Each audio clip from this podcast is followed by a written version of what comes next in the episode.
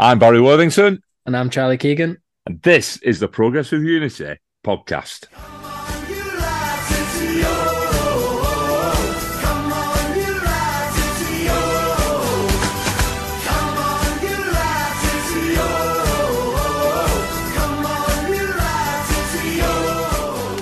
Well, Charlie, just me and you today. I'm surprised Pete's not here because he went for one apiece. I know, and I think I actually have to send a little bit of an apology to Pete because I, I laughed at him a bit after the 1 1. Even on Twitter, I was laughing at him. I was like, get out of here with your 1 1. But no, he's bang on the money with the with the prediction. I went for a 3 0, and obviously we were never going to get that in the end. I mean, I gave him a bit of stick as well last week about it. And, and, when we went 1 0 with that own goal, our freestone own goal, I thought, this is it. The floodgates are opening here. And we had a couple of chances within 10 minutes after that. I thought, this is it. I was thinking your scoreline was going to be more, more right, but it didn't turn out that way. Quick run down through the stats Cheltenham 47% possession to the last 653. Attempts 18 to our 4. That seems a hell of a lot, that. On target 6.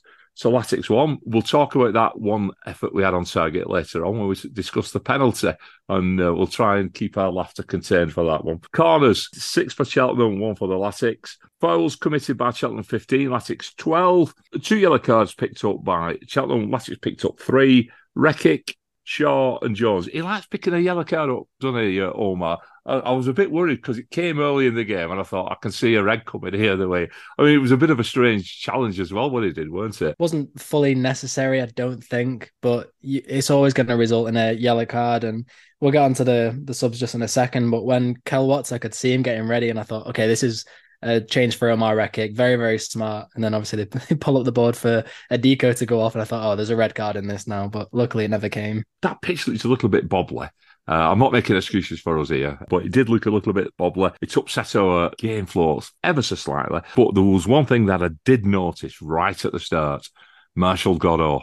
He had gloves on. That always affects a player's game, doesn't it? Every single time. I remember Josh Windass when he used to play with gloves. People around me used to start shouting, "Get them gloves off!" I thought we started actually as I wanted us to. I wanted us to come right out of the block straight away. And I thought Jordan Jones was going to be our biggest outlet crossing them in from the wings. Obviously, we saw that he set up Godo's for the Peterborough game, and obviously ended up setting up the first goal in ours. So I thought it was it was good the way we started and the sort of waves of attack. Then Godo hits it off the post. Easily could have been two 0 but on another day maybe it just wasn't to be on on this day. Maybe it could be your bobbly pitch wasn't helping on that one. But that was a little warning shot in the end. And I think Cheltenham reacted very well to it. And I know a lot of people are upset with how the game went, but we also need to remember that Cheltenham under Darrell Clarke are a completely different side than they were when they had Wade Elliott as a manager. He's done really well with them so far, Darrell Clarke, and he's got a history of turning clubs around. I know when he was at Walsall and Port Vale, they were struggling. Even when they went to, we started out at Bristol Rovers, they were struggling. And he achieved a lot of great things with them. And I wouldn't write them out of the League One fight just yet. I think obviously we're still so early in the season, anything can happen.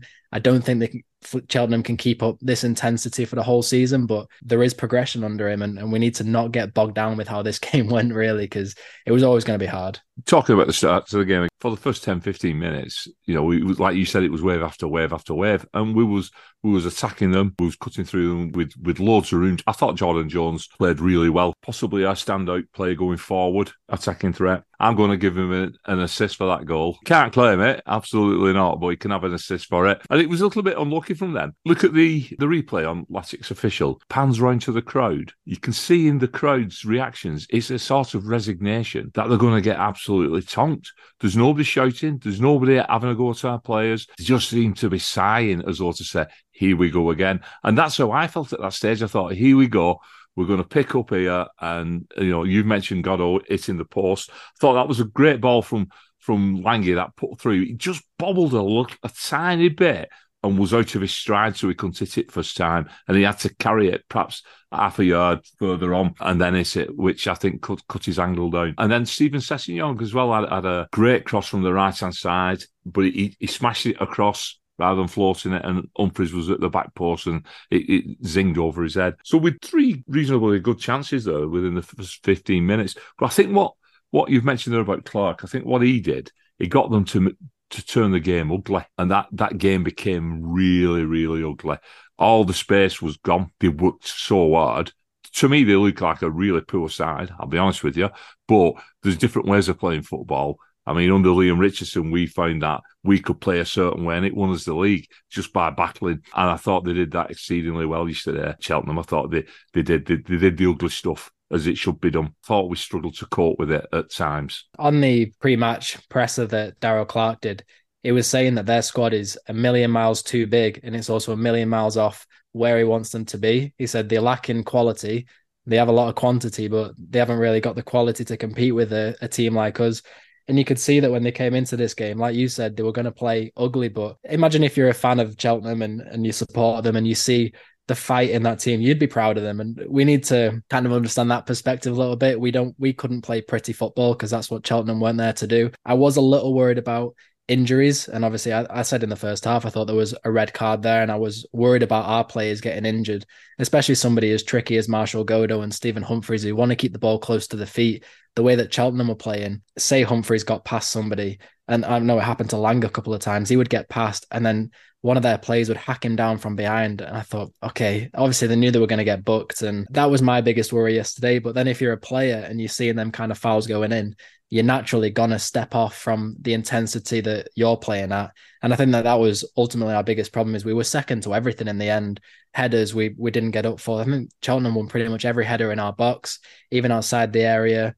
Going in for 50-50s, we were backing out a little bit. And I think that there was just that I don't want to get injured in my mind. And we saw Sessegnon go down injured in, in the first half. But one of the things that frustrated me, and I mentioned it on Twitter at the time, was when Rekik got booked, it was Goodwin who went down. And you could see the bit of performance theatrics going down. And as soon as the referee booked Rekik, Goodwin was up and carried on. And I thought, that's your game plan is just to yeah. try and rile us up and put us off uh, put us off our stride. And credit to them, they did it well and they, they battled well for a point. But yeah, we just couldn't play anywhere near the level that we wanted to play. You mentioned about first to every ball. I thought they won every first ball and they won every second ball as well. We we were just lacking that. We didn't seem to win many many headers, especially in midfield, and we were losing possession there as well. Just go right back to the start of the game. The first thing I'd, I, we should have talked about, we didn't, was the team selection. Tickle, Rekik, Hughes, Morrison, Sessegnon, Shaw, Adeeko, Jones, Godo, Humphrys, and Lang. Now, stress Baba Adeeko though, because I was quite surprised, Charlie, if I'm being honest with you. I thought the way Scotty Smith played against Peterborough, and with what Shaun Maloney has been saying, that I thought he'd have kept his place in the team. I really did. Uh, I'm not saying that I think he's a better player than Baba Adeeko because for me, Baba Adeeko is absolutely sensational. But I thought because he's been out suspended, we had a brilliant win on Tuesday. I thought he might have come back on the bench and then been introduced in the second half. Did it surprise you? It did. I really thought we were going to stay with Scott Smith and Shaw, and I, I almost wanted that as well because like, to put in that performance against Peterborough that they did, you know, with them two in the midfield, we played incredible football that took it all the way to Peterborough. We won 2 1, and they've just gone and battered Cambridge 5 0. So it just shows just how impressive our victory against them was. So I thought that there was going to be a bit of a reward in that with Scott Smith and Shaw stepping up. I, I did kind of think that Adeeko was going to come in, in on the bench. And I'm not saying that Adeeko didn't deserve to start because he's been great all season, but yeah, I think it would have been nice just to reward Scotty Smith a little bit and and give him the starting place back. Yeah, I think when you look at like what's happened with with our other suspensions, I know Charlie Hughes came straight back into the team, but but both Callum Lang and, and uh, Charlie Wyke have been on suspensions, haven't they? And neither of them came back into the team straight away. In fact, Charlie Wyke didn't even make the squad when he came back from suspension, and Langy found himself on the bench. And then the, Langy's been gradually introduced back into the team. So yeah, it did surprise me a little bit. But maybe Shaun Maloney might hold Baba Adeeko in such esteem that he, he you know, he, he, wanted to reward him by putting him back in the team. And then again, we don't know what Scott Smith's fitness status is like, but he brought him on after 23 minutes, so I don't think it was uh, it, it, was that uh, poor. And that was the other thing that that early substitution as well. I think, do you know, I think that threw us a little bit because it upset our uh, the way we were set up. I know it's hindsight and I'm looking back, but at the time I was a little bit surprised that perhaps when Sessegnon went down, we didn't bring Pearson and move Rekik across to the right hand side. So we keep that that shape. Whereas we brought Smith on and sort of played him out of position. I know he's played it before, but it's not his real position, is it? No, and you know what? It kind of reminded me of a game last season where Will Keane went off injured early on in the first half. I'm pretty sure it was, and I think remembering back then, it was a lineup that we all felt pretty confident in. It might have been the Coventry City game that we played, and we all seemed pretty confident in the lineup and we are playing good football. Keane goes down injured, and it completely threw us off our rhythm. And it, we kind of had shades of that yesterday because I would say that that lineup that we played was probably our, one of the strongest variants that we could have done. To be honest, I wasn't actually quite sure which position Sessegnon was playing because I swear everywhere the, the camera pans, Sessegnon was there. He was in the box one end and then he was defending at our side. Then he was right. Then he was in the middle alongside Adeeko. So I wasn't too sure where he was playing. But as soon as he goes down injured and Scott Smith comes on, and I know Scott Smith can play right wing back or right back. He has played there before under 21 level. And I think he did that against Leicester City under 21s earlier in the season. So he can do it. But yeah, I just think it completely upset our rhythm and it kind of gave Cheltenham that little bit of a boost to okay, let's take the game to him. The rocked a little bit, and we just never really recovered from that. And within five minutes of Sessegnon going off, they've had one chance created down our right hand side, which has been swung across, and then they get the penalty, which came from a ball from the right hand side again. Baba Adeeko makes a challenge in the box, and I think everybody holds hand up and says it was a penalty. It sort of gives us a little bit of a weakness where perhaps we've had it's been our strength down that down that side, hasn't it? You know, what, what did you make of the penalty? I mean, I've said I thought it was a nailed on penalty. Yeah, and I mean, initially it came from the free kick. I'm pretty sure Liam Sercombe took that one as well. It was a, a cheap free kick to give away, but obviously they were going to be playing for free kicks, try and get as many people in the box as they could. They know the dangers from set pieces at this time because open play. I didn't think they'd have much going into it. Obviously they did in this game, but yeah, cheap free kick to give away. The header was almost cleared, but then they just took it out to our right, swung it in, and it's one of them that I understood what Adeeko was doing, but maybe it's just a little bit rusty because he's he's not played the Peterborough game, and you're coming in trying to make a bit of an impact, trying to get that ball clear, and you've just caught the man. I've no arguments against it. It's a penalty all day long. If it would have happened to one of our players in the box, I would have been screaming for a penalty, and you know I would have been happy with it. I don't think Cheltenham could have said anything against it. So yeah, and the actual penalty really good. It was drilled straight down the middle. Sam Tickle would have had to make an outrageous save to get it because there was a lot of power behind it. I know he, he did get something on it, but just not going to be enough to keep that out. It was very well taken. 32 minutes in, that, that penalty struck the back of the net. But at that stage, then the game had sort of swung away from us, hadn't it? And that's when all the ugly stuff were coming in. And uh, when you think about it, it, it you know, does it tie in with the fact that Sessegnon had gone off and we'd lost that impetus down that side? I don't know. But as we move into the second half, it's more of the same. Cheltenham were, were, were good value for the points. Uh, they could have snatched a, a winner, uh, the, the inside of the post with a, with a quite a, a good effort. But I feel a little bit reluctant to talk about this, but we're going to have to do. I mean, we could have snatched all three points as well, couldn't we? Stevie Humphrey as well. I, yeah, I mean, you just saw his face. I saw a tweet that he put out last night saying that he's learned a big lesson. These things happen. He, he's probably in his mind, he knows what he wants to do, and it's just not converted to his foot. It was definitely a penalty. Godo oh, had a little chance earlier on at the near post where he's trying to to nick one past the keeper. Then he's he's come in on the box, got tripped up going after the ball penalty awarded, and you're thinking all day long, this is in, he's going to absolutely drill this in the back of the net. He's going to set the net with it and, and go into orbit. And what happened, Charlie? What happened there? Yeah, I mean, big get out clause. You're struggling in a game where you just want to nick something, and penalty is the best opportunity to do it. And I think Humphrys just totally overthought what he was going to do. You just need to put your foot through it, just like Sercombe did against us. Just rifle it, make it really hard for the keeper to save you don't want to place those kind of ones. And obviously, he's held his hands up. He said a lessons learned. He definitely won't do that again. But you know, you score some, you miss some. It wasn't a great penalty, but I'm sure the next time he gets it, he'll he'll be fine. So I'm not going to hold it over him. I won't give anybody any stick for missing a penalty. I mean, he's hit the target. I mean, they said that's all you can ask. Well, I don't think it is all you can ask. I think we'd expect a little bit more from that, a little bit of little bit of power behind it. Reminded me of one of them, you know, when you got a kid in goals and you and you're taking penalties against them, you're giving them a chance to to save. It was one of them. Was I'm going to put it in that corner and you just roll it and the dive and save. It was like one of them. Stevie Humphrys, well, and that would have been what would that have been his eighth goal of the season as well? He'd have put that in. We've had him down for 10 before Christmas, haven't we? So he better he better do it now because we've said he will do. So he better do it or we'll be going to see him. I'll be honest with you, we're going to get games like this all season, aren't we? Games that we're expected to win because we're team in good form playing against a team that's not in good form due to the very nature of our situation with our club and the, the kids and everything else. It's not going to work out that way. And I think yesterday uh, was one of those occasions. But just have a look at our league form since the last international break, as we're just coming to it now. Six games with one defeat, one draw, the rest are wins. I mean, that's just sensational stuff, isn't it? Yeah, I would have taken two or three wins in between the last international break and now. I thought that would have been good for us to pick it up. This is still a very, very inexperienced side. I know there's some there's some experience in it, but you look at the the bare bones of it. We've got Tickle, Hughes, Morrison, Adeeko, Godo. They're all really young players, so I'm, I can't get upset with them for for drawing this game. You know, we went to what three 0 down against Charlton in the first half, but we bounced back well in the second half. So they learned from that.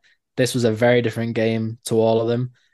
We're still out of the relegation zone. We've lost just one since the last international break. We're through to the next round of the FA Cup. We're already through in the EFL Trophy. You know, this game on Tuesday really is a nothing game because we're already through. I think Tranmere are already out. So I didn't want us to take our foot off the gas up until Tuesday, maybe. You know, they, they slightly did in this game, but yeah, I can't get upset with them at all. And you just look at the the run of fixtures from the last get from the last international break to this one. Saturday, Tuesday, Saturday, Tuesday, Saturday, Tuesday. It's been very intense and that's what our third away day in all of that. So not a result I wanted, but I, I can't get upset with it really, just because of how much effort they've given since that last international break. I 100% agree there. Substitutes yesterday, we've already mentioned Smith for Sessegnon, that happens on 24 minutes. You mentioned also about what's coming on for Adeeko. That was on 57. And then Josh Stones and Callum McManaman came on for Langy and Godo, Martial Godo on 75. Callum McManaman couldn't really get into the game. I didn't think when he came on, it was uh, that ball just seemed to be bobbling all around his feet every time he got anywhere near it. I thought Josh Stones did well. I mean, he was up against Curtis Davies, a seasoned professional who actually made his debut for Aston Villa against Wigan Athletic in the Premier League over 10 years ago. A player who's played a lot of games that he was up against. And I think that would have been a good experience for Josh, whose birthday it is as well today. So happy birthday, Josh. 12th of November, 20 years of age. And we've got ourselves a, a superb player in that young lad. But I thought he did well when he came on. He chased every, every lost cause, didn't he? Yeah. And you're always going to get that from Stones, even if you know, they're on the break and we've seen it many, many times. He'll run back and chase. And I can't remember which which game he played it against, but there was a time where somebody was breaking down our right side, so their left going down, and he was charging after them and he made a good challenge and then it reminded me of the Wayne Rooney one. I don't know if a lot of people have seen when he played for DC United and then he ran all the way back to come and defend and, and got it and then put the ball forward. Josh Stones reminds me of a player that really, really good. Obviously, we know his attacking side, but to come back and defend, he's also really good. And like you say, just 20 years old, when he's 23, 24, he's going to be some player. And he's, you know, physical, he's, he's big, he's strong. So he's going to be a, a forward that's a huge handful for a lot of defenses. I hope he's still with us then. He's full of enthusiasm. You can tell he wants to play football. He wants to play for us. And it's great to see. It's great to see these kids coming through, absolutely made up with it. So what? We drew at Cheltenham. Derby County drew at Cheltenham, and uh, just outside the playoffs, won a piece, same score as us. So th- these things are going to happen. Karl Brook, the referee, give two penalties. Uh, both were penalties. Was he any good? Well, I don't know. I mean, again, the game, the game flawed, and there was the odd decision here and there, but there was nothing controversial. And that's what you, you know, you can forgive the odd mistake, can't you? You don't want to see that controversy. So well done, Karl Brook. Man of the match, as voted for by our listeners on both Facebook and Twitter, it was close between Sam Tickle and Charlie Hughes. It's gone to Latics number six. Charlie Hughes. So he's the man of the match. Congratulations, Charlie, for the game at Cheltenham. And that ties in nicely with moving on to international call ups. We've now got eight players away on international duty. That in itself is some achievement this season, surely. Yeah, it's brilliant. And it always makes me sort of proud to see the mess that we were in a few years ago. And obviously, we knew how bad our academy got rinsed with everything we had to get rid of them. And we had a lot of good players like Alfie Devine, who obviously has been called up as well recently, and then like Joe Gelhardt and Jensen Weir. We ended up losing them and we all didn't know where, where we're at. But now we're what, just a few years on from it and eight players being called up. And obviously, Magennis and Jordan Jones, seasoned internationals, they're still going away. But to have Sam Tickle called up again for the under 21s, amazing for him. Charlie Hughes getting his first under 20s call up. I know it's the elite squad or something now, but essentially it's under 20s. Martial Godo was on the standby list, but now he's he's ended up being called up. I don't know who dropped out, but great for Godo. He definitely deserves to be up there Liam Morrison is Scotland under 21's captain. So obviously he's been out a few times with them, but definitely deserves it. And Thelo Aasgaard called up but had to pull out because of his ankle injury that seemed out until Christmas. But he's becoming a big regular in the Norway side now.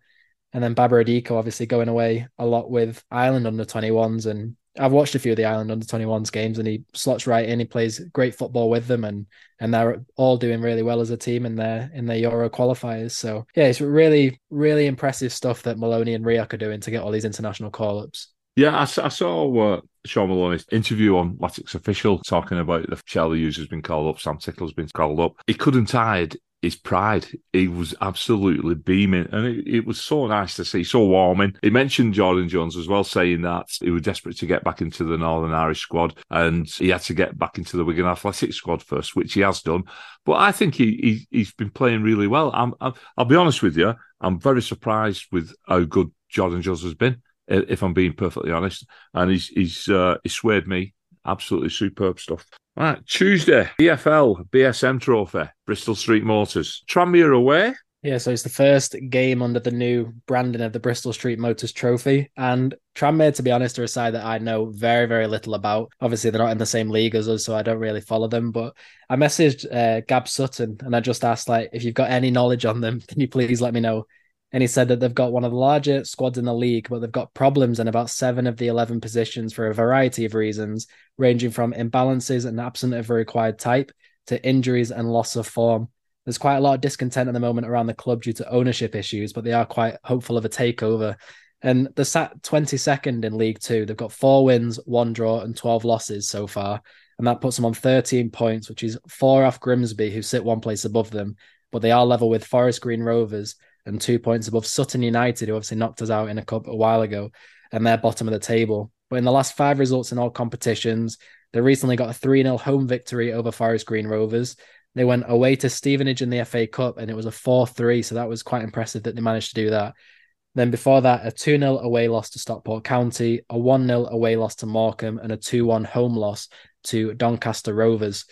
In the EFL Trophy, They've played two so far, which they had a 2 0 away loss to Fleetwood. Dan Pike was sent off in the 72nd minute, I think, gave away a penalty. And then Fleetwood ended up getting two goals quite quickly after that. And they had a 1 0 home loss to Leicester City under 21s. Obviously, we beat them 7 1. And it was a Silko Thomas ninth minute goal. But Tranmere in that game, they had 74% possession, 20 shots to their two, and eight on target to their two. And they still ended up losing 1 0. So they just couldn't hit the target. But there's a few want to watch players. Connor Jennings is 32 year old forward, 17 games in the league so far with four goals and three assists. He got an assist against Forest Green last time out. And Josh Hawkes, 24 year old midfielder, plays more on the left side. Four goals this season in the league, but he hasn't scored since the 23rd of September, where he got a penalty kick and a goal against Accrington. And Luke Norris, 30 year old forward, one goal and two assists in six games scored a penalty against Stevenage in that game, and he also got a goal and assist against Harrogate in a 3 0 win. Charlie Jolley and Chris Merrie both play for them, obviously former Latics Academy players. And also Nigel Adkins, who I learned just before the podcast, he actually was a goalkeeper for us a little bit before my time, but 155 games I think he played for us.